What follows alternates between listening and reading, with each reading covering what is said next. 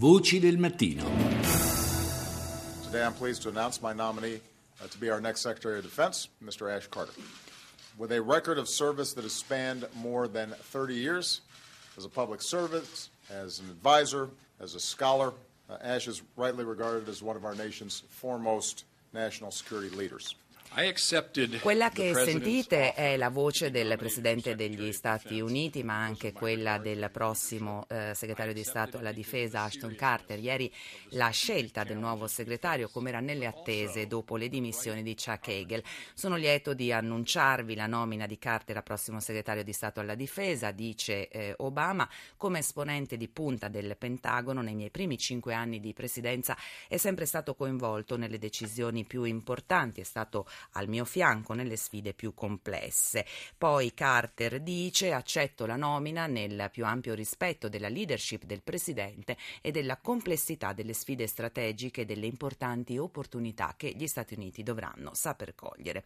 Un'analisi alla figura di Carter è sul Washington Post, mentre il New York Times segnala come la ratifica del nome di Carter non dovrebbe incontrare le resistenze dei repubblicani. Sono momenti particolarmente delicati per quanto riguarda riguarda la difesa degli Stati Uniti, i fronti esteri sui quali gli Stati Uniti sono impegnati sono tanti e qualche eco di questa notizia c'è anche sulla stampa online europea ed in particolare sul britannico Guardian. In America però in primo piano resta sempre la protesta contro i metodi razzisti e violenti della polizia nei confronti degli afroamericani. I can't breathe, I can't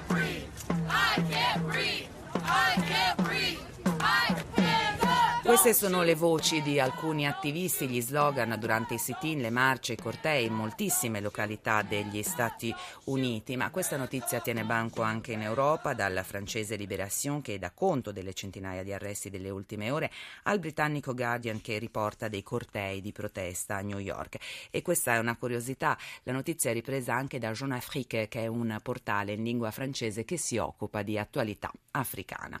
Le proteste, dicevamo, sono in primo piano sulla stampa stampa statunitense su Washington Post e New York Times che ehm, segnalano anche della, parlano anche della prossima svolta, ce l'hanno proprio in primo piano, antirazzista dell'amministrazione eh, Obama. Dopo la già annunciata stretta sulla polizia, sono in arrivo nuove linee guida che bandiscono per la prima volta il cosiddetto racial profiling, cioè questa controversa pratica secondo cui i fattori razziali diventano determinanti per l'intervento da parte delle forze dell'ordine ordine con eccezioni che riguarderanno terrorismo e l'emergenza immigrazione clandestina.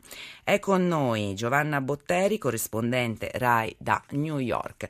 Buongiorno, in realtà per te buonanotte Giovanna. Buonanotte, buonanotte. Questa è la terza notte di protesta negli sì, Stati Uniti. infatti, infatti, volevo proprio partire da qui. Ci stiamo preparando allora appunto ad un'altra notte di proteste, no?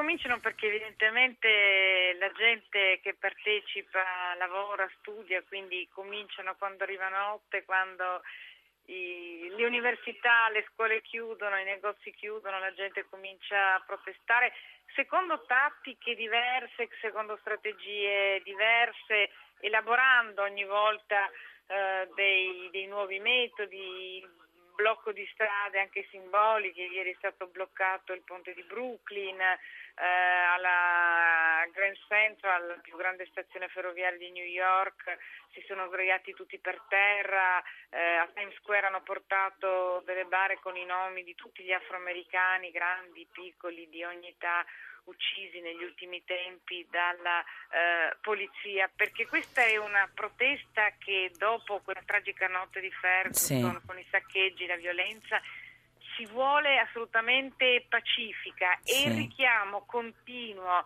eh, avete fatto sentire il Ken Brief, che sì. è quello sono le ultime parole di, di Garner prima di morire, non riesco a respirare, non riesco a respirare, ma il richiamo è evidente più lontano a Martin Luther King, esatto. alle marce che poi hanno portato a Washington e queste marce dovrebbero in qualche modo arrivare la prossima settimana, il 13 a Washington.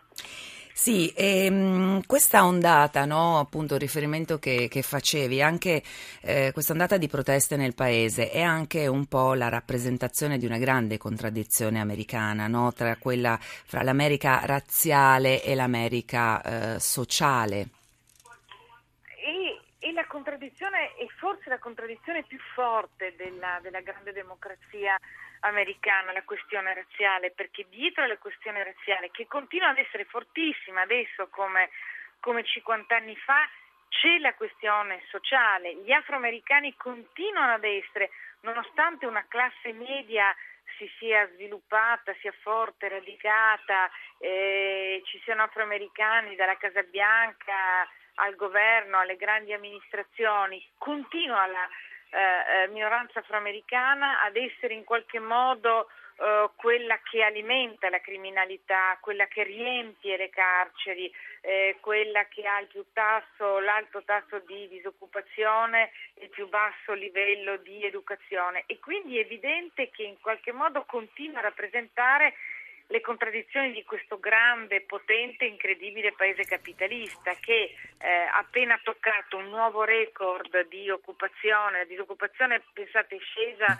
al 5,8%, era oltre il 12% nel 2008, quindi è più che dimezzata, ma evidentemente è anche dimezzata con grandissime, grandissime eh, contraddizioni che sono legate al sistema e anche all'innovazione, per esempio Ferguson, sì. dove è stato ucciso Michael Brown, è stato trasformato in un ghetto nero dalla nuova struttura urbana di St. Louis, Staten Island, quella parte di Staten Island dove è stato ucciso eh, Eric Garner e un piccolo ghetto pieno di spaccio e di malavita. Certo, certo.